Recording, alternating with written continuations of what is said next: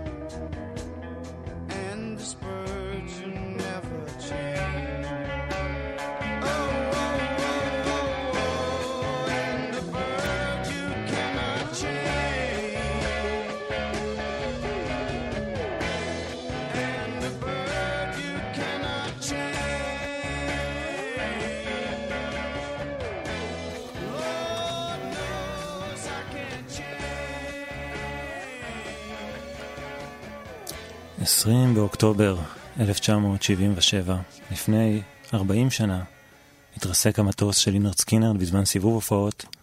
זה קורה שלושה ימים אחרי שיוצא האלבום החמישי שלהם, טרגדיה שבה נהרגים שלושה מחברי הלהקה, טרגדיה שמחסלת את הלהקה בדיוק כשהיא המריאה שוב, והלילה 40 שנה אחרי אנחנו חוזרים אל הסיפור של להקת הרוק הדרומי הגדולה, להקה שדי סבלה מתדמית רעה במשך שנים, להקה שלא מוכרת כאן מספיק בארץ אפשר לומר, למעט שירים בודדים. אמ, תכף נספר על הדמו שאיתו אמ, פתחנו ונשמע גם בהמשך.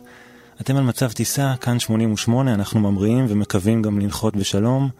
אני גיל מטוס, שמח אה, ונרגש לארח כאן שוב את אורי בש מחנות התקליטים הסריטה בקיבוץ מעברות. אהלן אורי. לילה טוב לילה לכולם. ולפני שנחזור אחורה אל תחילת הדרך של הלהקה, אני רוצה רגע להתעכב על, ה... על היום ההוא, לפני 40 שנה. אפשר להקדיש תוכנית שלמה למה שקרה שם בהתרסקות ולמה שקרה אחרי, אבל בואו ננסה רגע בקצרה, מה קורה שם באותו יום, 20 באוקטובר 1977? באותו יום, אה, שלושה ימים כאמור לאחר יציאת האלבום שלהם, Street Survivors, הם בדרך מהופעה בגרינוויל, South אה, קרוליינה, דרום קרוליינה, לאוניברסיטת לואיזיאנה בבטון רוז', על המטוס הפרטי שלהם, מטוס קונבר משנת 47, שהוסב להיות אה, מטוס כמו tour bus, מטוס ללהקת רוק. על המטוס היו 26 אנשים, כולל שני הטייסים, טייס וטייס משנה, שהם שכרו אותם. אה, יום לפני כן, כשהם היו בדרך לסאוט קרוליינה, כל חברי הלהקה ראו דרך חלון המטוס אה, שובל אש ענקי שיוצא מאחד המנועים, והם נשבעים לא לעלות יותר על המטוס הזה. אבל uh, התיקון שלו יכול להיעשות רק בלואיזיאנה, ולכן הם מחליטים לטוס איתו פעם אחת אחרונה. ככל הנראה התאונה אירעה בגלל טעות אנוש של אחד מהטייסים. הם לא חישבו נכון את כמות הדלק שתספיק להם על מנת להגיע בזמן ללואיזיאנה, וכתוצאה מפאניקה הם מעבירים את הדלק מכנף אחת לשנייה, ממנוע אחד לשני, ובעצם משחררים אותו לארץ, והמטוס היה מחוסר דלק לחלוטין. לא הייתה עליו טיפה של דלק. אגב, זו אחת הסיבות שהוא בכלל לא עלה באש. לא היו פצועי כוויות. אחרת זה היה נגמר אה, קשה יותר. זה היה נגמר מאוד מאוד קשה. המטוס אה, בעצם, אה, גם ההגאים שלו לא פעלו, כך שהוא לא הצליח למצוא מסלול טיסה, והטייס פשוט פגע בעצים במהירות די גבוהה, כאשר כנף ימין נופלת, כנף שמאל נופלת, הקוקפיט מתקפל כלפי מטה, שני הטייסים נהרגים במקום ונשארים תלויים על עץ. וכל חברי הלהקה נזרקים כי התקרה של המטוס אה, התקפלה כמו אלומיניום ונפתחה. כל חברי הלהקה וכל האנשים שהיו שם, הרודיז, מנהלי, ההופעות, מנהלי מסע ההופעות, וכולם נזרקים ביחד עם כל הדברים שנמצאים במטוס שלא היו בדיוק קשורים לשום דבר, אה, כשהם גורמים לכמה מהפציעות הכי פטאליות. אה, בסופו של דבר היו שם מראות זוועה, מאוד מאוד קשים. אה, הם התרסקו באזור ליד העיירה מייקרום במיסיסיפי, אזור של ביצה, אה, אזור ביצתי שהגישה אליו מאוד מאוד קשה, ובעצם אה, צרחו והיללו מכאבים. היו הרבה אנשים שהיו קבורים מתחת להריסות, לשלדה. בסופו של דבר מי שהצליח בעצם לקרוא לעזרה היה המתופף ארטימוס פייל ועוד שני אנשים ש... אה, הוא היה עם הצלעות שלו בחוץ, הוא היה איש מרינס לשעבר, הוא היה חייל לשעבר, הוא היחיד שבאמת הצליח לצאת בשארית כוחותיו. ולרוץ לאיזו חווה. הגיע לחווה, חווה שהייתה קרובה, מרחק של כמה קילומטרים, ושם ג'וני מוט, החקלאי שבעצם היה בעל החווה, קיבל את פניהם של ההיפים אה, מלאי הדם בשטגן, בירייה, לכתף שמאל. ורק אז הוא עשה את ההקשר בין הש... הרעש המוזר שמע. שהוא שמע, שלא היה בום גדול, היה רעש של משהו שנכנס לתוך העצים, ובין האנשים שהוא רואה מולו, ורק אז הגיעו כוחות ההצלה. אה, הלילה הנורא הזה היה אה, ארוך מאוד, למעשה הצליחו לפנות את כולם, חוץ מאת הטייסים שהשאירו אותם שם לעוד יום אחד. אה, רוב האנשים בלהקה נכנסו ויצאו מבתי חולים במשך שנים. והפציעות שלהם, חלק מהם הפציעות שלהם ממש זרזו את קיצם. אה, כיום רק בן אדם אחד מההרכב המקורי, הרכב המייסד, גרי רוסינגטון, חי ומנגן בלהקה שכיום נקראת לינרד סקינרד ויש לה קשר מאוד מאוד קלוש להרכב המקורי מהרבה בחינות. כן. אז בעצם בהתרסקות הזו אנחנו מאבדים את הלב והנשמה, המנהיג, האבא, המייסד, רוני ון זנט. לחלוטין. האיש שבזכותו ובצלמו אה, נבראה הלהקה הזו בעצם, רוני ון זנט. והיה ברור לכולם שאחרי שהוא מת זה לא... לינרד סקינרד מתה גם. מתה גם. באותו לילה כבר האיש היחיד, ש... חבר הלהקה היחיד שיצא בפגיעה קלה, היה בילי פאוול הפסנתרן, והוא עוד באותו לילה התראיין המום לתחנת טלוויזיה מקומית, והם שאלו אותו אם עוד תהיה לינרד סקינרד, הוא אמר, לא, אין שום סיכוי שהיא תהיה. אז בואו נחזור רגע לרוני שמייסד את הלהקה ולסיפור שלו. כן, הסיפור של רוני ון זנט הוא אה, במידה רבה גם הסיפור של לינרד סקינרד, כי הוא לא רק היה מקים הלהקה, הוא היה מנהיגה הבלתי מעורער, הוא היה הסולן, הוא היה הכותב העיקרי, ובעל החזון, ויש שיאמרו גם בעל הנבואה, כי הטקסטים, טורדי המנוחה שלו, היו אה, מלאים בכל מיני נבואות שחורות, ו... הוא גם אמר על עצמו שהוא לא יזכה לחיות אחרי גיל 30, בכל מיני נכון. הזדמנויות. הוא אמר לכל מי שרק רצה לשמוע שהוא לעולם לא יזכה לראות את גיל 30, והוא אפילו הגדיל לעשות בהופעה אחת בגלזגו, סקוטלנד, כשהוא אמר לקהל העמום שהם כנראה, כנראה לא יזכו לראות אותו עוד פעם. וואו. כי השנה הייתה 76. אה, זה, זה גם מדהים לחשוב על זה. כמה מילים על ון זנט, שהוא באמת אחת הדמויות הכי מורכבות ומרתקות שהנהיגו להקת רוק באמריקה. הוא נולד בינואר 1949 בג'קסונוויל, פלורידה. הוא היה הבכור, הבן הבכור מבין שישה ילדים, שלוש בנות ושלושה בנים. אבא שלו, לייסי ון זנט, היה מתאגרף במשקל בינוני, שקטף כמה תארים, ואחרי מלחמת העולם השנייה הוא התיישב בג'קסונוויל, באזור המערבי, האזור הכי קשה של ג'קסונוויל, אזור של פועלים קשי יום, צווארון כחול, מעמד בינוני נמוך, וכמו גבר, כל גבר שלישי באותם ימים בג'קסונוויל, הוא התחיל להוביל סחורות מהנמל, עיר נמל תעשייתית, אל פנים היבשת. הוא לא היה הרבה מאוד בבית, ומגיל מאוד מאוד צעיר הוא לימד את רוני איך להגן על עצמו ועל משפחתו, איך לגרום לנזקים גופניים משמעותיים ליריביו. ורוני השתמש בתורה הזאת לכל אורך חייו הקצרים. הוא היה בריון שכונתי, אימת השכונה. לא רצית להתעסק איתו? לא רצית להתאכזר איתו, אפילו אימא שלו הייתה מספרת באהבה שהיו הרבה אכזריים בשכונה, אבל רוני היה בין האכזריים שבהם. ובאמת אה, הוא אה, הסתבך עם החוק בגיל מאוד מאוד צעיר. אחרי איזה קטטה, קרב רחוב שקצת השתבש, הוא אפילו כמעט הואשם בניסיון לרצח. אבל ההאשמות בוטלו לבסוף. ומה שקורה עם רוני ון זנט בעצם, זה שהעתיד שלו לא נראה מבטיח במיוחד. הוא עוזב את בית הספר למגינת ליבו של אביו, שאותו הוא הריץ בכל ליבו, ואנחנו עוד נדבר על הקשר המיוחד ביניהם. הוא עוזב את בית הספר בגיל 16. אה, בגיל 15, שנה לפני כן, באחת מהנסיעות של אבא שלו, נהג המשאית, שהוא ליווה את אבא שלו, הוא שומע ברדיו את הרולינג סטונס. ב-1964. הוא פונה לאבא שלו ואומר, יום אחד אני אהיה מפורסם כמו הסולן של הלהקה הזאת. אבא שלו חייך, לא, לא לקח אותו כל כך ברצינות, אבל הוא עשה את זה. אפשר לומר, אפשר לומר. אז לפני שנתחיל לדבר על איך הוא ייסד את לינרד סקינרד, נשמע שיר שבעצם מחבר בין הסוף של הלהקה לבין תחילת הדרך, כי זה שיר ש... נכתב אה, מוקדם מאוד והופיע בגרסתו הסופית רק באלבום האחרון שלהם. נכון. אה, בעצם האלבום האחרון שלהם, Street Survivors, הוקלט פעמיים. אה, בפעם הראשונה הם גנזו את ההקלטות והם התחילו להקליט אותו מחדש במשך חצי שנה נוספת, כשהם מחליטים ברגע האחרון להכניס את השיר One More Time, שיר מדהים, מעשיית אהבה אכזרית שהם הקליטו במאסל שולס אלבמה ב-71, ואנחנו עוד נדבר על ההקלטות האלה. לגמרי. אז ספיישל לינרד סקינרד, אנחנו אמ, יוצאים לדרך, אה, כאן 88 וגם בכאן תרבות שומעים אותנו.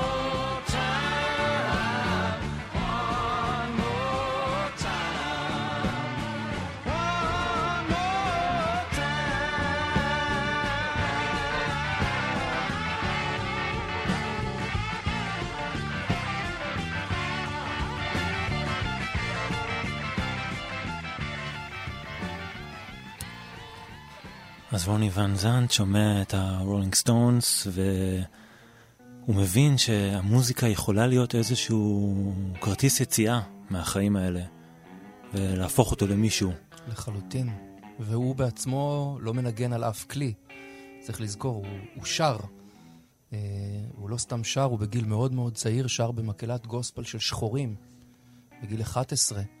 אה, האזור בג'קסונוויל שהם גרו בו כונה Shanty Town. זה האזור היחיד שלא הייתה בו סגרגציה, שלא הייתה בו הפרדה גזעית. אז מגיל מאוד מאוד צעיר, זה היה חלק טבעי מהעולם שלו להיות קרוב לבלוז ולקאנטרי בלוז של השחורים, ובעיקר לגוספל. מאוד מאוד אהב את המוזיקה הזאת. אה, ואלה היו גם ההשפעות המרכזיות שלו, למרות שבשלב מסוים, אחרי שהוא שמע את הסטונס, הפלישה הבריטית היא זאת שפקחה את עיניו, והוא המשיך להאזין במשך שנים בעיקר ללהקות האלה, ליארדברדס, לאנימלס, לסטונס, לקינקס, ומאוחר יותר ל Free, שהייתה אה, אחת הלהקות הבריטיות שחברי הלהקה הכי אהבו. אנחנו עוד נשמע כמה הם כן. מזכירים אותם גם. זה מעניין כי בסיפור של לינרד סקינרד בעצם אלבום הבכורה שלהם יוצא רק ב-73, אבל הוא יוצא אחרי המון המון זמן שהם מתבשלים. נכון. אז בואו נחזור רגע אחורה כמה שנים טובות איך הם נפגשו כן, בכלל. איך זה מתחיל בכלל כל הסיפור כן. הזה. ההרכב המקורי של סקינר נפ... באמת נפ... נולד במפגש לא נעים במשחק בייסבול. שזה משהו שכול... משחק שכולם אהבו. רוני ון זנט היכה במחבט שלו כדור שפגע בטעות באחד הצופים, בוב בארנס, והפיל אותו, הוא התמוטט מחוסר הכרה מהמכה הזאת. החבר שלו שעמד לידו, גרי רוסינגטון, היה מבוהל מאוד, וגם רוני היה בטוח שהוא הרג אותו. הוא רץ אליו, ואחרי שהוא התאושש מהעילפון, התברר שבוב מנגן תופים, וגרי מנגן גיטרה, ורוני שר, והם החליטו להקים ביחד אה, להקה. הם צירפו אליה את אלן קולינס, שהיה בן 13, שרוך ארוך וגבוה, אבל בן 13, וכשרוני ון זנט קרא לו לעצור, כשהוא רוצה לדבר איתו, הוא ברח ממנו וטיפס על עץ. הוא היה באמת אימת השכונה. ובסוף הם הקימו את הגרעין הראשון של לינרד סקינר. בעצם הארבעה האלה, הם היו הגרעין המייסד של סקינר, ואנחנו מדברים על שנת 65. שמונה שנים תמימות. הלהקה הזאת פעלה, והיו שנים מאוד קשות של תסכול וייאוש ועבודת פרך ואלפי הופעות ברחבי הדרום. אנחנו עוד נגיע לזה קצת יותר. מה שקרה בהתחלה בהתחלה זה בעצם הרבה מאוד חזרות והרבה הופעות של קאברים בעיקר. עד שיום אחד הם שינו את הכיוון והחליטו לעשות חומר מקורי בעקבות מפגש עם האולמן ג'ויז, הלהקה של דוויין וגרג אולמן. הם הופיעו, הם היו, חיממו אותם בהופעה במועדון בשם ביץ' קמברס לאונג' בשנת 67, והאחים אולמן שמעו בחדר ההמתנה, הם שמעו את הלהקת חימום שלהם מנגנת חצי מהרפרטואר שלהם. שגם היו, היה מורכב מהרבה קאברים, כן. ספונפול וכאלה, ובעצם אמרו להם אחרי הופעה, דואן אולמן אמר לרוני וזן, שמע, אתם להקה מעולה, חבל שתבזבזו את עצמכם על קאברים. תכתבו חומר מקורי. ובעצם ה... המפגש, המפגש הזה. הזה שינה את כל הצורת חשיבה שלהם. והם התחילו לכתוב חומר מקורי, אבל הם עוד לא יכלו להקליט אותו. הפעם הראשונה שהם יכלו להקליט אותו הייתה אחרי שהם זכו בתחרות Battle of the Bands בסוף 68, כשהפרס היה הקלטת סינגל בחברה קטנטונת בשם Shade Tree, והם הקליטו שני שירים. אחד מהם, הבי-סייד, היה שיר שרוני כתב לבת שלו. הוא היה נשוי לזמן קצר, כבר בגיל 16-17, והייתה לו בת כבר בת שנתיים בשנת 68, בסוף 68, והוא כתב לה שיר מקסים שנקרא מישל.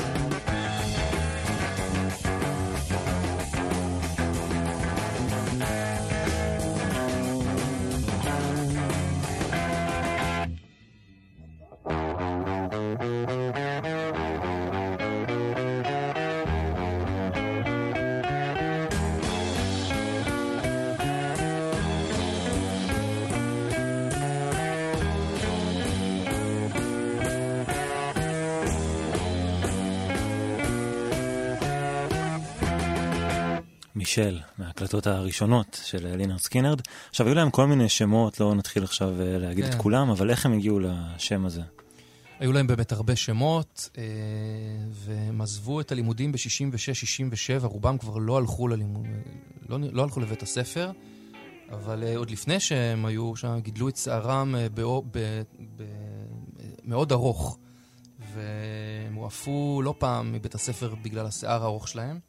אבל המורה הקפדן ביותר היה ליאונרד סקינר, המורה לחינוך גופני, שהיה מעיף אותם באופן קבוע, ובהופעה אחת הם כינו את עצמם לינרד סקינרד. הם שאלו את הקהל, מה דעתו? שאלו את הקהל, וזה כל כך הצליח שהשם דבק בהם מאז ולתמיד. אה, ליאונרד סקינר, אגב, בעצמו מאוד מאוד אה, סבל, ואחר כך גם, גם נהנה, גם נהנה מהשם הזה. כן, מאוד. באלבום השלישי שלהם הם שמו את המספר טלפון שלו על ה... מאחורה שם, והוא היה מקבל טלפונים מכל העולם בארבע לפנות בוקר של אנשים... במשך עשר שנים. כן, שרוצים כך. לשמוע את הקול שלו מהצד השני. כן. אז אה, אוקיי, זה השם, ולהקה אה, ידועה במשמעת, הקפדנית נכון. של החזרות שלה והאימונים. נכון. אנחנו נדבר אחר כך קצת על הקשר בין רוני ון זנט ושאר החברים, אבל מה שקרה ב-1970 זה שהם שכרו בקתה מבודדת באזור חקלאי שנקרא Green Cove Springs, מחוץ לג'קסונוויל, כדי לא להפריע לשכנים, ושם הם התחילו ברוטינה ממש מתישה של חזרות. הם קראו לבקתה הזאת Hell House, בגלל החום הבלתי נסבל ששרר בו בקיץ. ובבקתה הזאת למעשה הוא העביד אותם רוני היה לוקח אותם בטראק שלו מוקדם בבוקר ומחזיר אותם לפעמים באחת בלילה. החוק שלו היה שאין יום שלא מתאמנים בו, ולא משנה אם הם עובדים בעבודות יום או לילה, אין יום שלא מתאמנים בו. לפעמים גם המתופף והבסיס נשארו... אה, לעוד סשן. לעוד סשן אחרי שכולם הלכו, כי הוא רצה שהם ישבו הכי טוב בעולם. ואגב, אם הם לא היו יושבים טוב או מגיעים אה, שיכורים, הם היו חוטפים. אנחנו עוד נדבר על, ה, על היחסים האלה בין רוני ובין שאר חברי הלהקה, אבל מה, מה שגרם, מה, מה שזה, מה שבעצם קרה בסופו של יום... שהם ניגנו ממש ממש שהם ניגנו מעולה, הם ניגנו הדוק, הם ניגנו בעיניים עצומות את כל החומר שלהם, ואת רוב האלבומים שלהם, את שלושת האלבומים הראשונים שלהם, את החומר הם כתבו שמה, בהל-האוס, והם חזרו אליו גם אחרי שהם התפרסמו. זה היה בית אה, מיוחד, אה, הבקתה הזאת. בואו נשמע בעצם את הכניסה הראשונה שלהם לאולפן קצת יותר רציני, אולפני קווינבי באלבמה, אולפנים קטנים ששוכנים ממש מול מסל שורס, מול האולפנים הכי מפורסמים באלבמה. הם נכנסו לשם באוקטובר 70. שמענו את Free Bird בהתחלה, את הגרסת דמו שהם הקליטו שם. בואו נשמע את אחד מהשירים שאפיינו אותם באותה תקופה, Junkie, ואחריו את Hide Your Face.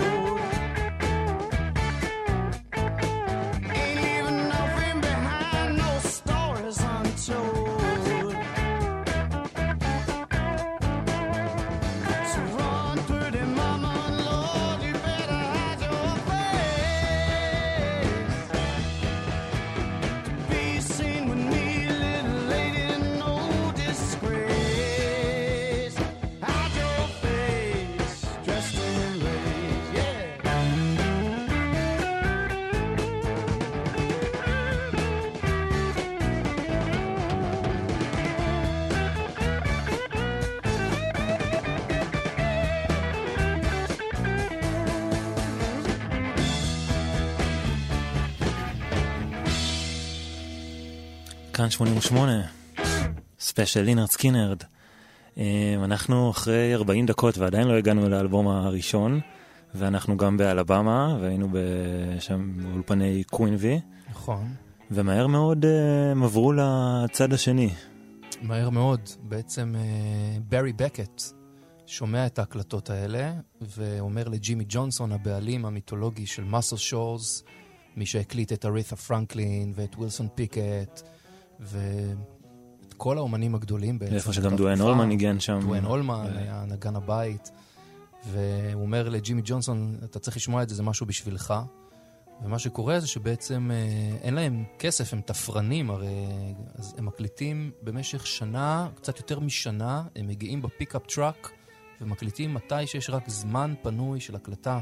לפעמים בלילה, לפעמים בצהריים, לפעמים ביום. מתי שיש איזה חור בלוז. מתי שיש נכנסים. חור, ובמשך יותר משנה הם מקליטים אה, חומר שמספיק לשלושה אלבומים.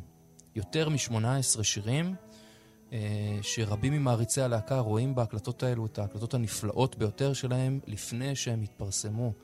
אה, להקה שחפה מכל הפקה מלוטשת, שמראה את אה, ימי התהילה שלפני התהילה באמת.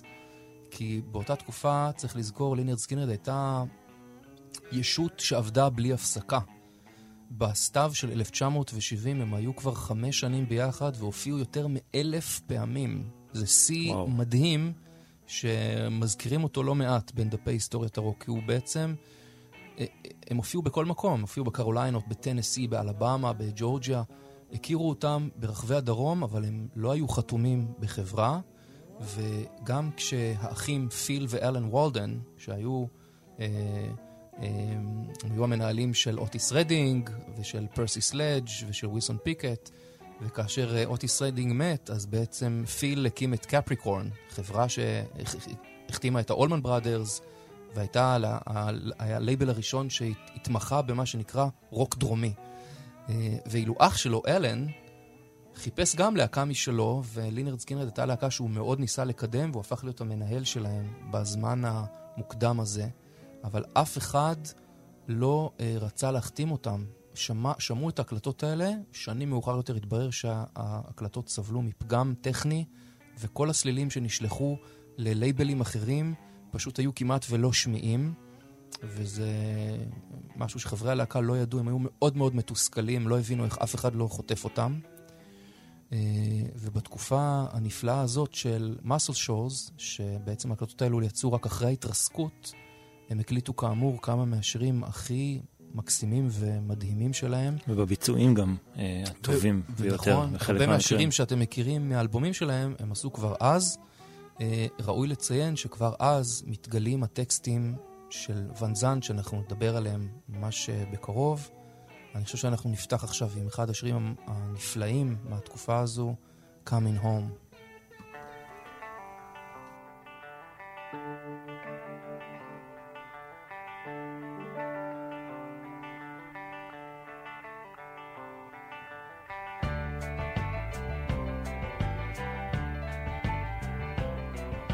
It's been so long since I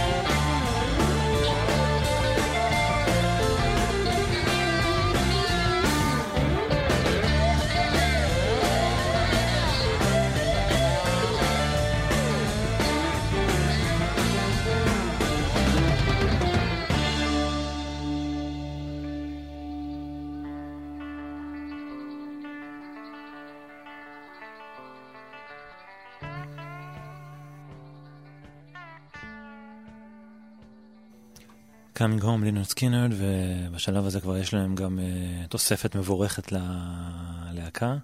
נכון. הקלידן. ב...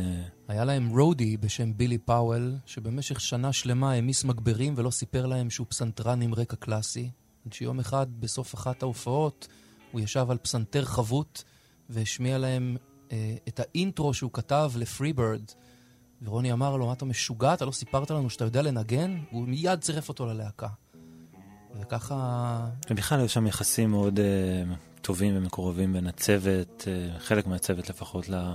נכון. אה, ללהקה. זה מאוד מאוד אה, חשוב להזכיר, כי בתשע השנים הראשונות לפעילות שלהם, לינרד סקינרד היו תפרנים. הם הלוו כספים מה... מאשתו השנייה של רוני, שהייתה מלצרית ועבדה בשתי עבודות. לא היה להם כסף, הם היו מתקיימים על חמאת בוטנים ולחם.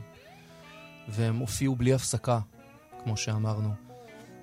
עכשיו, חברי הלהקה ידעו שאין להם דרך, אין להם דרך החוצה. זו הייתה הדרך היחידה שלהם לצאת מהמקום שבו הם גדלו, ו... והם גם הלכו אחרי הם, אה, רוני בדרך הזאת. בוודאי. הוא הם, סחף אותם ו... הם נשאו את עיניהם לפאפה רוני, ככה הם קראו לו, הם פאפה רוני, ומה שמאוד מעניין זה שלמעשה רוני ונזת אסף חבורה של נערים, חלק מהם היו ילדים שהוא הכיר אותם פעם ראשונה, שהמשותף לכולם היה שכולם, עד לאחרון שבהם, מלבדו, היו חסרי אב. האבא של גרי רוסינגטון מת כשהוא היה צעיר, אבא של בילי פאוול מת כשהוא היה צעיר, אבא של אד קינג התאבד, אבא של ארטימוס פייל נהרג בהתרסקות מטוס, מחלחלת בדמיון שלה להתרסקות המטוס שלהם, אפילו יצא מאותו, מאותו נמל תעופה. אבא של אלן קולינס, היחיד שלא מת, אבל הוא התחיל להופיע בבית רק כשהגיעו הצ'קים הראשונים, הרציניים. בשנת 74 הוא התחיל להופיע בבית, ובעצם הוא היה דמות אב בשבילם.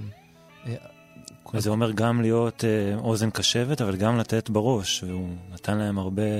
בהחלט. הם היו כרוכים אחריו, והם תיארו אותו כדמות אב, כשילוב של פילוסוף ופסיכיאטר. אדם חם ומיוחד שידע להקשיב ולייעץ ולפתור בעיות ולעזור ולחייך כשצריך ולעודד ולעוץ עצות כמו האבא שמעולם לא היה להם. אבל אם הם לא היו עושים את מה שהוא היה אומר, או אם הם היו משתכרים ולא מגיעים מוכנים לחזרות, או שאם הם היו מפשלים, הוא היה מכה אותם. לא פעם ולא פעמיים. ואולי בדיוק כמו האבא שמעולם לא היה להם, ובדיוק כמו האבא שלו. זו הייתה באותה תקופה גם uh, הגישה בכלל, אולי במדינות הדרום בעיקר. כן. אבל uh, חוץ מזה שהוא לא היסס ללמד אותם לקח, וזה באמת חלק מנורמה חינוכית ומסורת ארוכת שנים, שלפעמים נשמעת לנו מזעזעת היום, אבל זו הייתה המציאות באותם ימים. Uh, צריך לזכור שגם היה לו צד אחר. כשהוא בעצמו היה שוטה, וזה קרה יותר מאוחר בעיקר, בתקופות שהם התקשו להתמודד עם ההצלחה האדירה שבאה אליהם, הוא היה הופך להיות The other Ronnie. כולם הכירו את רוני ואת The other Ronnie. The other Ronnie היה יכול לפעול באימפולסיביות ולשבור עצמות. את אה, כף ידו של חברו הטוב גרי רוסינגטון הוא שבר קצת לפני הופעה. הוא שבר את השיניים לבילי פאוול כמה פעמים בגלל שהוא ניגן סולו ארוך מדי על הפסנתר בפרי בירד. אם מישהו לא היה, אם מישהו לא היה עושה את מה שהוא היה אומר, הוא היה יורד עליו חזק. עכשיו, אה, כמובן שכל התובנות, אם הן מתנקזות לספת הפסיכולוג, אה, יובילו ליחסים של רוני עצמו עם אבא שלו, לייסי ון זנט. רוני הריץ את אבא שלו באובססיביות. מה זה אובססיביות? הוא קעקע את השם שלו, הלב ענק על היד שלו, לייסי. וכל חייו הוא הרגיש שהוא אכזב אכזבה מרה את אבא שלו, למרות שאבא שלו מעולם לא אמר לו את זה. והוא גם תמך בזה שהוא הפך להיות מוזיקאי. נכון, ו... תמך בו ואפילו שילם על מגברים, והוא מעולם לא אמר לו את זה, אבל רוני הרגיש בליבו שהוא אכזב את אבא שלו אכזבה מרה בגלל שתי סיבות.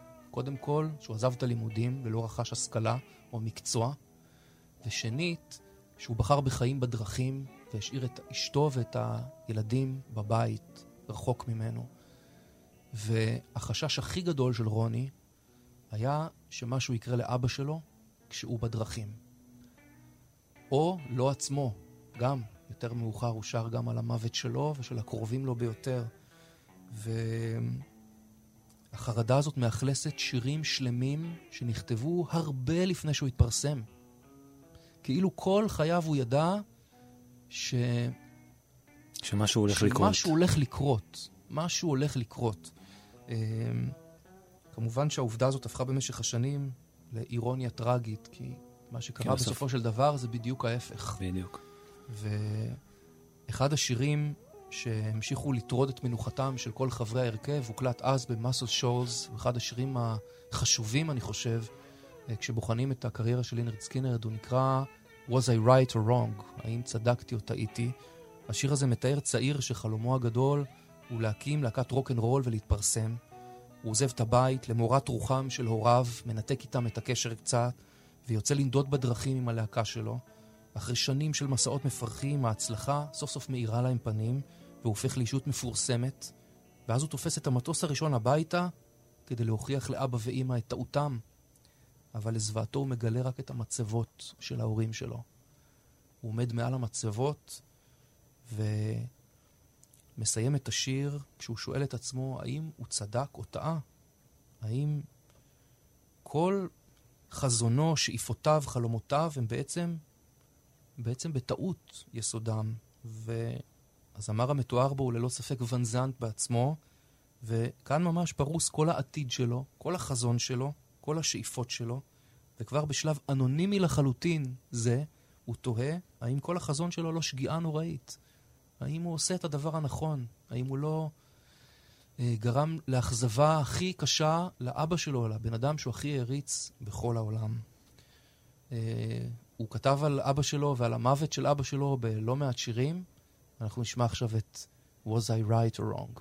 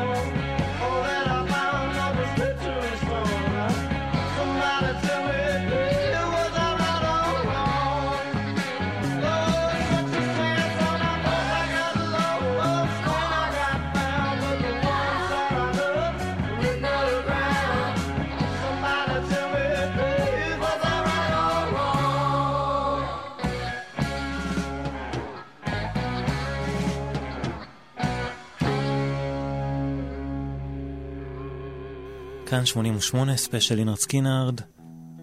אני גיל מטוס, מארח כאן את אורי בש מהסריטה, ואנחנו ממשיכים אה, להתגלגל.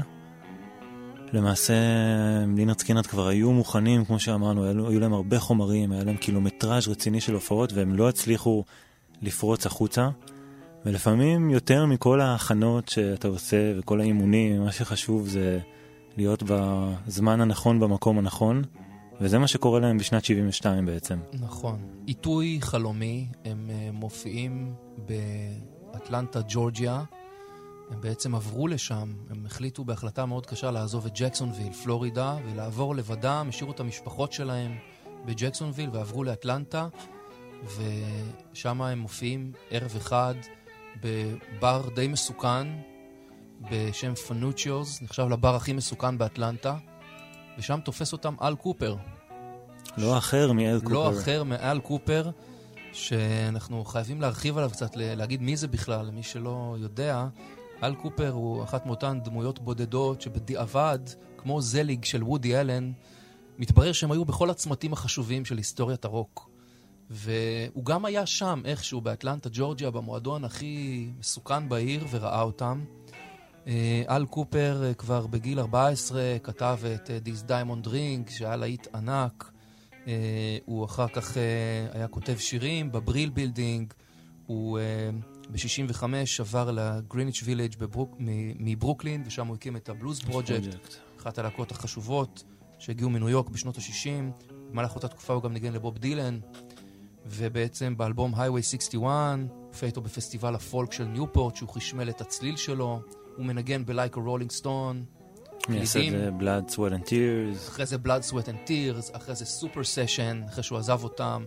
התקליט הראשון שעשה זהב מהקלטה של סשן, של ג'ם, עם מייקל בלומפילד וסטיב סטילס. אני לא אמרתי לך את זה, אבל יום אחד, אה, לא בעתיד הרחוק, אנחנו נקדיש לו פה וואה, כמה תוכניות. זה יהיה תענוג גדול לעשות על אל קופר תוכנית. וכמובן שהוא גם ניגן להנדריקס, לג'ימי הנדריקס ולסטונס ב-Let It Bleed.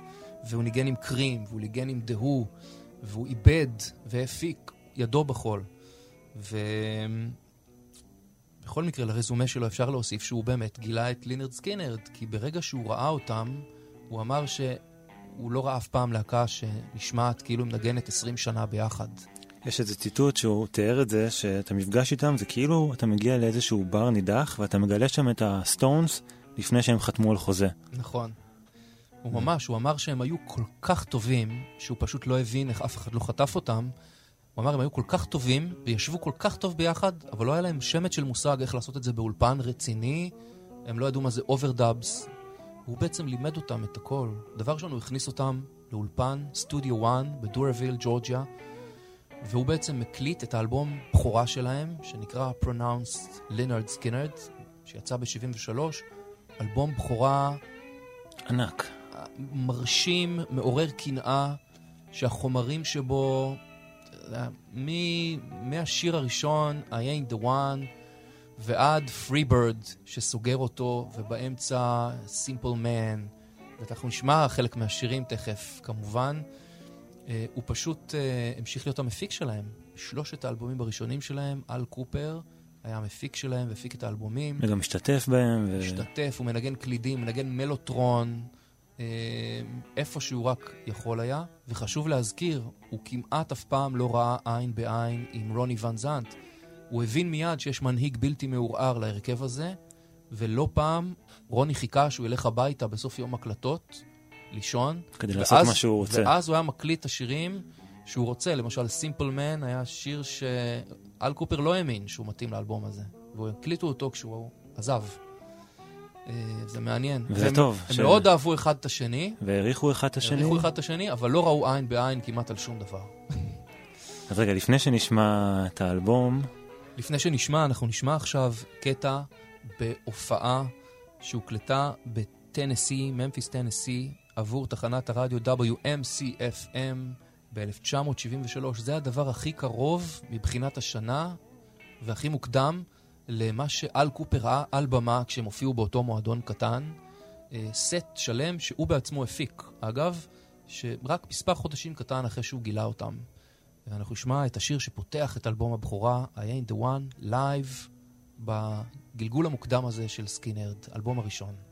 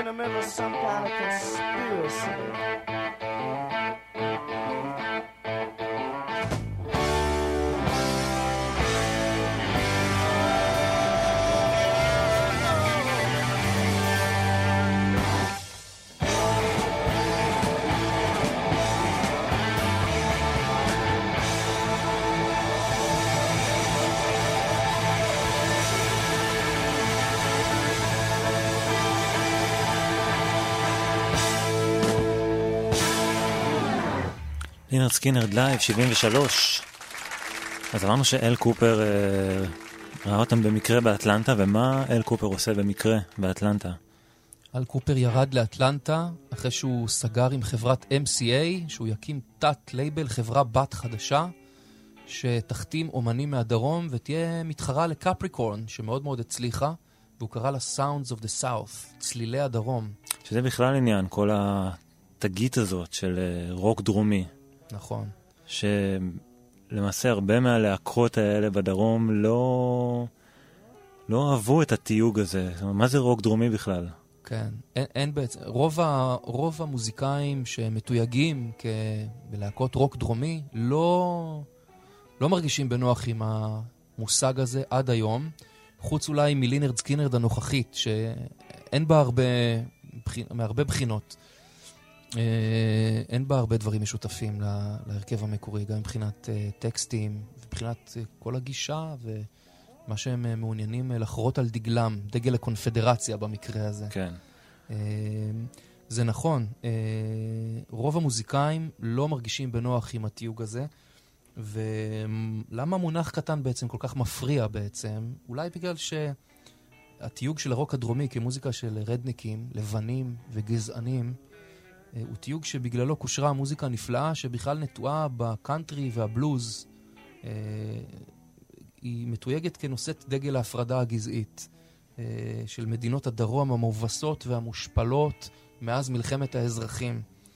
ודגל הקונפדרציה, שפיטר ראג' המנהל, יותר מאוחר נדבר עליו, המנהל של אה, סקינרד, אה, שהוא בחר לשים מאחורי הלהקה, אה, עד שרוני הטיל וטו על זה, זה...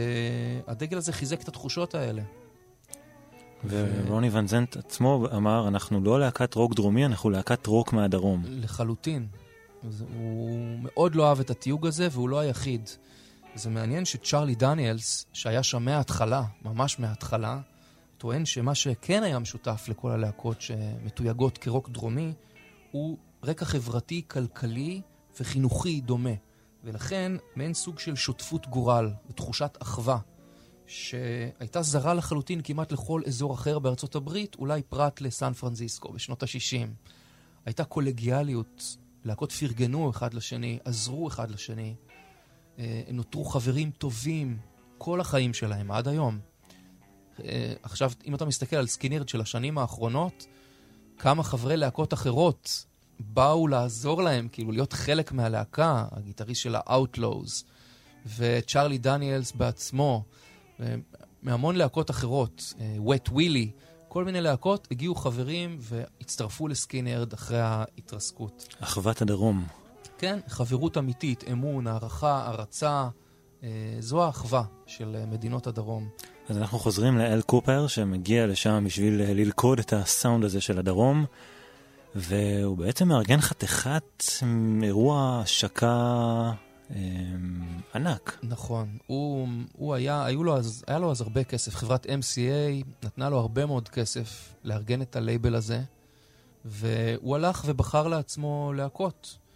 ויום אחרי פסטיבל ווטקינס גלן ב-73, פסטיבל, אחד הפסטיבלים העצומים מבחינת הקהל, שהופיעו בו אולמן בראדרס, כבר ללא דואן וברי אוקלי, שכבר אה, נהרגו. דה בנד והגרייטפול דד הופיעו אז שלושתן, ויום אחרי ההופעה הזאת הוא הטיס את בכירי עיתונאי הרוק בארצות הברית, מכל מקום, בעיקר מווטקינס גלן, אלה שסיימו לראות את ההופעה, למועדון בשם ריצ'ארדס באטלנטה, שבו הוא בחר להראות להם את שלושת ההחתמות שלו, של החברה החדשה שלו. הקהל המנומנם אה, לא כל כך התרשם משתי הלהקות הראשונות, אה, שאף אחד לא זוכר אותן היום, אבל לינרד סקינרד עלתה אחרונה ושלישית. ואין עיתונאי שהיה שם ולא זוכר את האירוע הזה כמשהו שנחקק לו בלב ו... ובנשמה. כי מה שהם ראו בעצם, תיאר העיתונאי ג'ון סוונסון, הוא תיאר את זה יפה, אני אפילו, אני אפילו אקריא מה שהוא כתב. אף אחד מאיתנו לא התכונן לכזה דבר, לבמה עלו מתופף מכוער, בסיסט עוד יותר מכוער, פסנתרן, ואז לא פחות משלושה גיטריסטים. אחד רזה, אחד שמן ואחד שגרד את התקרה עם הראש. ואז עלה צעיר בלונדיני עם שערות ארוכות, שהתעקש לעלות יחף, למרות שהוא היה די נמוך, והם פשוט הפציצו עם שיר שהם כתבו במיוחד לאירוע, שיר שנקרא Working for MCA, שיר שהיה בעצם, אה, הוא ניסה להתרות בחברת התקליטים שהחתימה אותם, שכדאי להם מאוד לשלם להם כל פני שמגיע להם, אם הם לא רוצים להישאר עם צלקת או שתיים. פשוט איום מפורש. על הלייבל שהולך לשלם לך. על הלייבל שהולך להחתים אותם. ואנחנו נשמע עכשיו את Working for MCA, את הקטע הזה שהם פתחו איתו את ההופעה ההיא בלייב.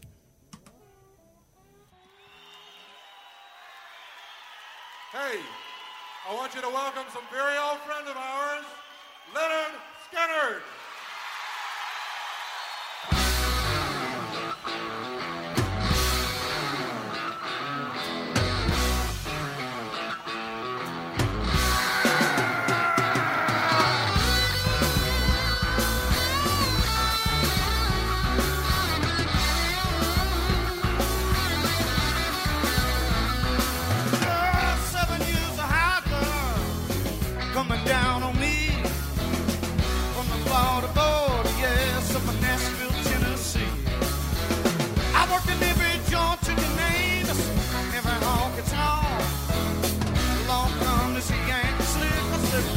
아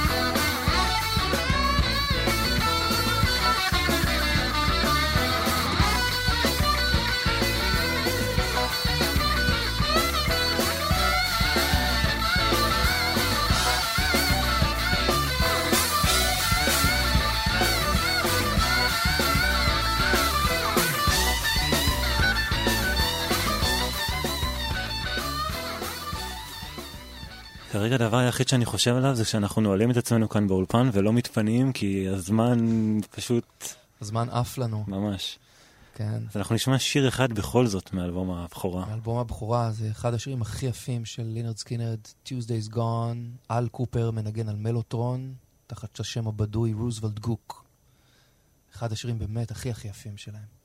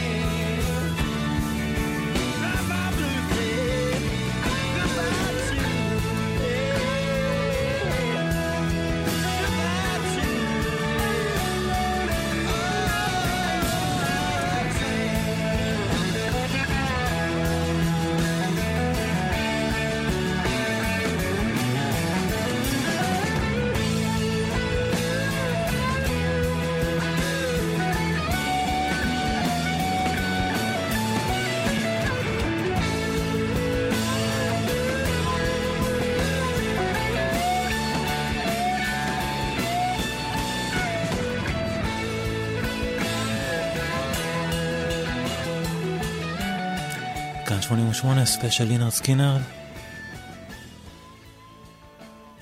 את השיר הזה שאתם כבר שומעים ברקע ומזהים, אנחנו אה, לא נשמע במלואו, אנחנו משתמשים בו למעשה כדי לדבר על משהו שהזכרנו בתחילת התוכנית, על התדמית הרעה שהלהקה סבלה ממנה במשך שנים.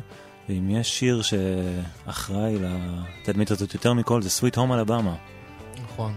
עוד אחד מהשירים שלהם שגם לא הובן כראוי, וצריך לזכור שהוא בסך הכל היה שיר שנכתב כלאחר יד. שיר כזה שהוא היה כמו בדיחה. שיר פרודי, כן. הם לא חשבו שהוא ייכנס לשום תקליט, הוא נכתב עוד בתקופת ההקלטות לאלבום הראשון שלהם, ובסופו של דבר הוא פתח את האלבום השני שלהם, Second Helping, שיצא באפריל 1974, ובעצם הפך אותם לסופרסטארים. ללהקה מאוד מאוד מפורסמת, וגם כבר עשירה פעם ראשונה. אה, וכמובן שלשיר הזה ולקונוטציות שיצאו ממנו הוא גם לא הובן כראוי, חשבו שיש שם תמיכה בג'ורג' וואלאס, המושל ג'ורג' וואלאס. שבעצם הוא ניסה לעשות עליהם סיבוב פוליטי ולנכס את זה ככה... נכון, הוא, לא, הוא גם לא הבין ולא שמע שהם אומרים אחרי, אחרי שהם מזכירים את השם שלו בשיר, הם, הם, הם צועקים בוז, בו בו בו. בעצם. הוא הבין את זה קצת באיחור, אבל אה, עוד, עוד משהו שיצא מתוך השיר הזה, זה משהו שהעיתונות, התקשורת תדלקה, כביכול מאבק בין ניל יאנג לבין לינרד סקינרד, אה, איזה שהן יחסי יריבות ואפילו שנאה, כשאין דבר יותר רחוק מהאמת. הם מאוד מאוד אהבו והעריכו והעריצו אחד את השני. רוני ון זנט אפילו... אה, אה, נקבר עם הטישרט של ניל יאנג, של Tonight's the Night, הוא מאוד מאוד אהב אותו. רואים אותו בהופעות עם החולצה הזו. נכון, ומצד שני, ניל יאנג בעצמו נתן להם דמואים, שהוא חשב, הוא נתן להם מטרה, הוא חשב עליהם, שישירו אותם. לפחות שלושה שירים שלו. וזה גם מאוד החמיא לו שהם הזכירו אותו בשיר הזה בסך הכל. נכון, הוא מאוד אהב. והוא בעצמו אפילו עשה קאבר אחרי ההתרסקות. הוא עשה לזכרם קאבר בהופעה שלו לסוויט הום אלבמה. וזה מקשר אותנו לקטע הבא שנשמע, כי יותר אנשים אה, שמעו את השיר הזה, Sweet Home אלבמה, מאשר את השיר הבא, שאם מקשיבים לו רואים כמה רגישות יש לרוני ון זנט, ו- ואיך הוא מדבר פה על ה... בעצם... אה, על הדמות הזאת של קרטיס לואו, שהיא בעצם כמה דמויות אפשר לומר. נכון. של אה, אנשים שחורים, שהוא, חלקם שהוא הכיר בדרום. ואיך זה בדיוק ההפך מהתדמית הזאת של סוויט הום אלבמה, שהוא שר פה על אה, מוזיקאי כל כך מוכשר, שלא זכה ל... להכרה. שבעצם מנגן ברחוב, שיכור. כן. ומנגן כמו שהוא בחיים לא שמע אותו. הוא עומד נפעם, פעור עיניים, והוא מספר בשיר שהוא היה בן עשר, ושהוא בטח היה קרוב לשישים. הוא לא יודע בדיוק בתור ילד. כן. עכשיו, יש כמה דמויות, לא ניכנס פה עכשיו לכל נכון. הסיפורים, יש כמה דמויות uh, אמיתיות, ויש גם בכלל, קראתי משהו יפה, שהשיר הזה כאילו נכתב על כל מוזיקאי שחור שישב עם גיטרה על כיסא חורק כזה מעץ ו- וניגן, וזה מעין, זה, זה מוקדש למוזיקאים האלה שלא הייתה להם את נקודת הפתיחה שהייתה לרוני ון זנט, למרות שגם הוא הגיע ממקום קשה. נכון.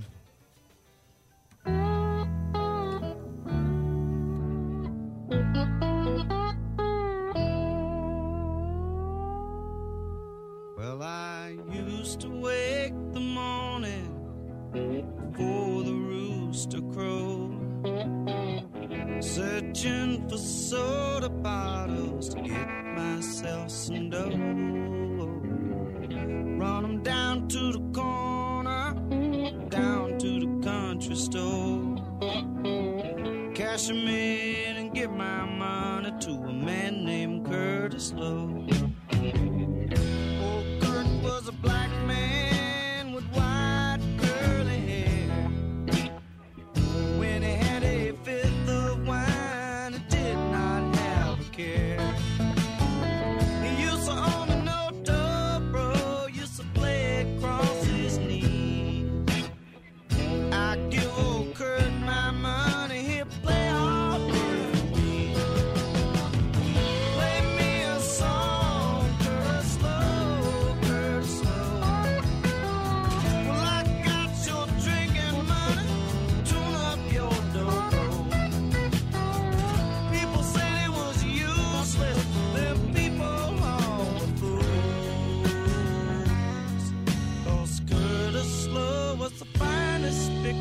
To ever play the blues.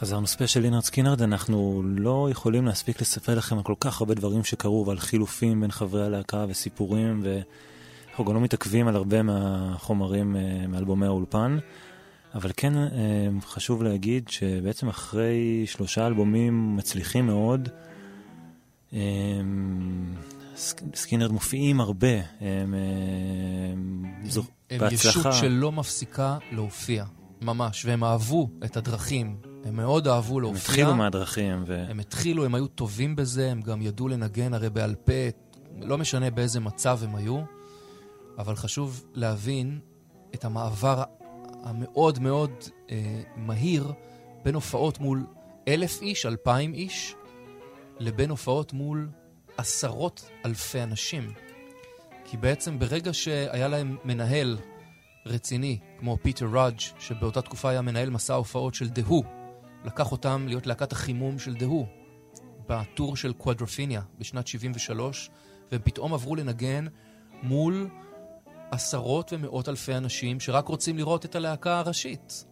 ובאותה תקופה הם התחילו לשתות הרבה מאוד לפני שהם עלו לבמה, כי הם לא יכלו להתמודד עם המעבר החד הזה. אה, מה שהוביל אה, הרבה פעמים לתגרות וקטטות. ו- התקפי זעם ומעצרים. התקפי זעם והרבה מעצרים. אה, בסוף אותו טור, פיט טאונסנד סיפר שהוא סירב לעלות לבמה, כי זו הייתה הפעם הראשונה שבה ביקשו הדרנים מלהקת החימום. זה היה בסוף אותו טור. הם בכלל הם היו אימה של כל מי שהם חיממו אותו. הם היו אימת הלהקות, הם יד... היו ידועים כלהקה שנותנת בראש ללהקה הראשית. כאילו בואו נראה אתכם עולים אחרי זה. כן, בהחלט. והכל הגיע, ו... ובמשך התקופה הזאת הם גם הקליטו עוד אלבום, Nothing Fancy. אה, מה שקרה בסופו של דבר הוא שהם נכנסו לטור מפרך, שבו הם היו יותר מ-300 יום בשנה בדרכים. ובשיאו הם היו צריכים להופיע ב-61 ערים במשך 90 יום. והם קראו לטור הזה The Torture Tour. בסופו אד קינג, הגיטריסט השלישי, עזב את הלהקה, לא יכל להתמודד עם זה, וגם בוב ברנס המתופף התחרפן לחלוטין ונשלח בחזרה לארצות הברית, ובעצם מי שבא להחליף אותו היה ארטימוס פייל, אה, ולמד את כל הקטעים. אה, בסופו של אותו טור הם הגיעו למצב אה, של שפל קשה. הם נותרו רק עם שני גיטריסטים, והם הקליטו אלבום לראשונה ללא אל קופר, שבעצם כבר לא עבד איתם. האלבום הזה, Give me back my bullets, למרות שהוא הפך לתקליט זהב אחרי כמה שנים, הוא היה התקליט הכי פחות נמכר שלהם. הוא בעצם מצא אותם בתקופת שפל אה, יצירתי, ובתקופה מאוד מאוד קשה בדרכים. הרבה מאוד קוק, ספידים, אלכוהול בכמויות, אה, וכמובן שרוני ון זנט המשיך לכתוב על זה. וכל הזמן ראה אה, את חלומו אה, מתרסק. הולך להתרסק. ואנחנו מגיעים עכשיו בעצם לתקופה שבה הם מתחילים כבר לבחון גיטריסטים שיחליפו את אד קינג, את הגיטריסט השלישי, כי הם ראו שזה פשוט לא הולך. הם עמדו להופיע ב Fox Theatre באטלנטה במשך שלושה ימים רצופים, שני סטים בכל ערב, ולהקליט את ההופעות האלו לאלבום הופעה כפול שהם עמדו להוציא. ואחרי שהם בחנו קרוב ל-50 גיטריסטים, ביניהם לזלי ווסט ומייק ג'ונס ואחרים, זמרת הליווי של הלהקה, קסי גיינס, אמרה להם שהאחי הצעיר מנגן גיטרה, ושאולי כדאי שהם ישמעו אותו. ורוני אמר, נו טוב, מה, מה יכול לקרות? מה יצא מזה? הזמינו אותו לאודישן. הזמינו אותו, לא, אפילו לא לא, לאודישן. אודישן, הוא חשב כן, שהוא בא הוא לאודישן. בא, חשב שהוא בא לאודישן, הם בא, באו לג'מג'ם איתו קצת, והם פשוט היו המומים ממנו. מהרגע הראשון שהוא התחיל לנגן, הוא התגלה כ picker מדהים, כנגן slide מעולם אחר, כבן אדם עם היסטוריית הקלטות לא פחות ותיקה מהם, והם מיד חטפו אותו ללהקה, והוא הרים אותם גם מבחינת המורל, מבחינה חברתית. התברר שהוא סיידמן אידיאלי. הוא לא היה תחרותי, הוא הפך להיות אח וחבר בנפש של שני הגיטריסטים האחרים. והם התחלקו בסולואים ונתנו אחד לשני אה, את המרחב על הבמה לנגן. ורוני הפך להיות אה, חברו הקרוב עד כדי כך שבאלבום האחרון הוא נותן לו מקום אדיר.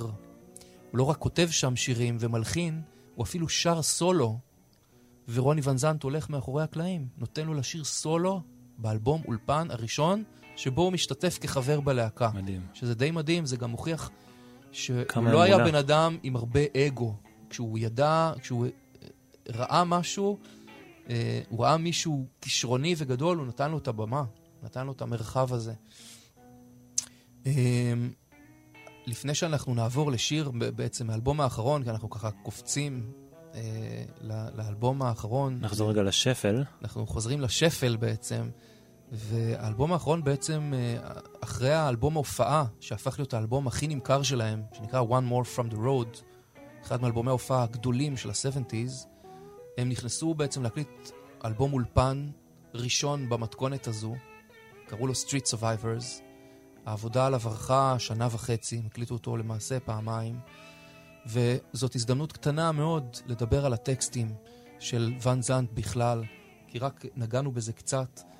אם הייתי צריך ככה לאפיין את הנושא המרכזי בכתיבה של ואן זנט, הייתי אומר שהוא כתב בעיקר על יחסי הגומלין העתיקים שבין גורל מובטח לייאוש שבחיי היום-יום, בין חטא לגאולה, בין החירות הגלומה בחיי הרוקנרול, בדרכים, לביטחון ולשקט של חיים מיושבים בדרום, חיי משפחה.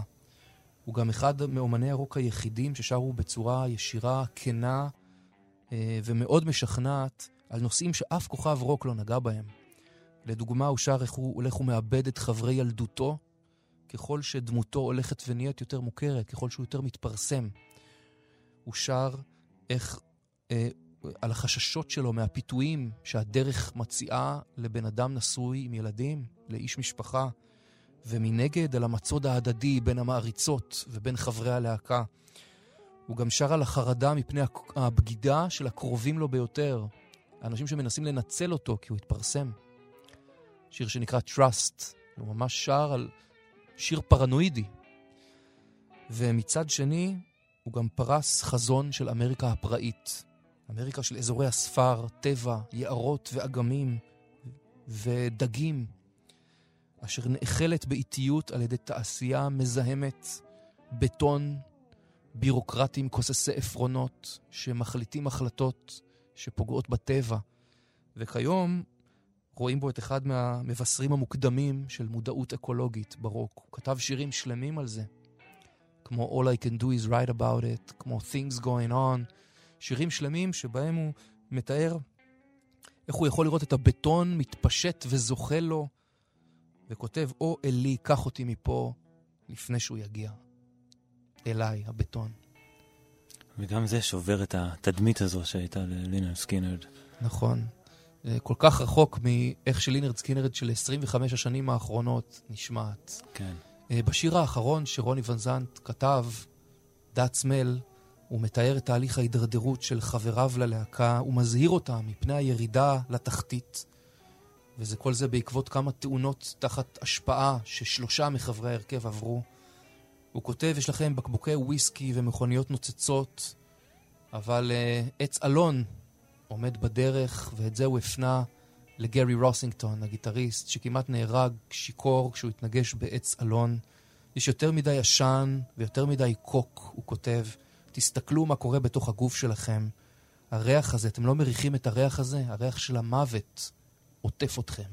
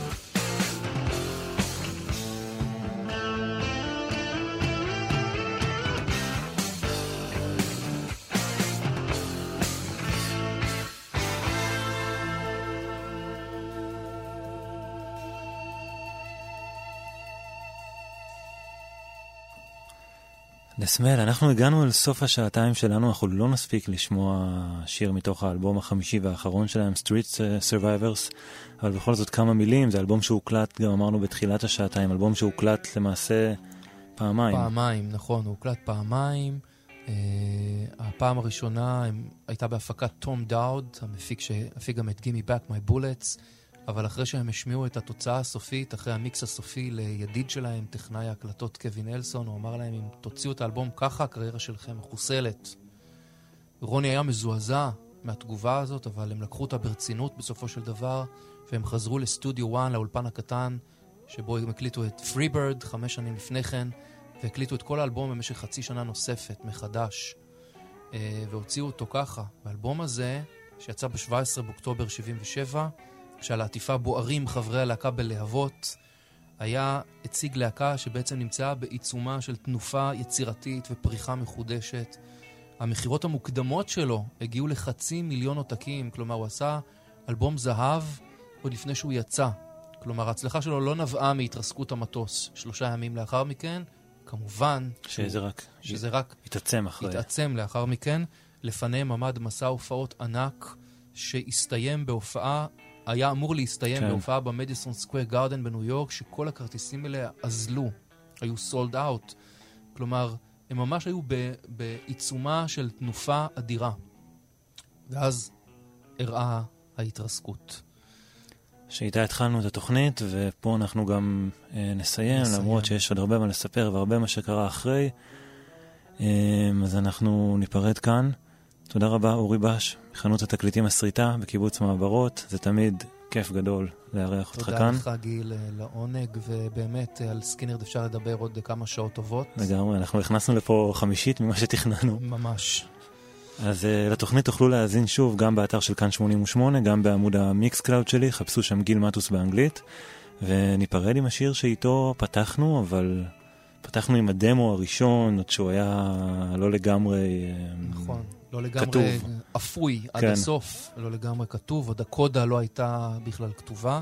אנחנו נשמע עכשיו אה, ביצוע בהופעה של Freebird מתוך אה, Day on the Green, אירוע שביל גראם המפיק ארגן באוקלנד קולוסיאום ביולי 77, שלושה חודשים לפני ההתרסקות. אה, קהל מטורף, כל האירוע גם צולם, ואפשר לראות אותו בסרט שנקרא Freebird. Thank Thank you.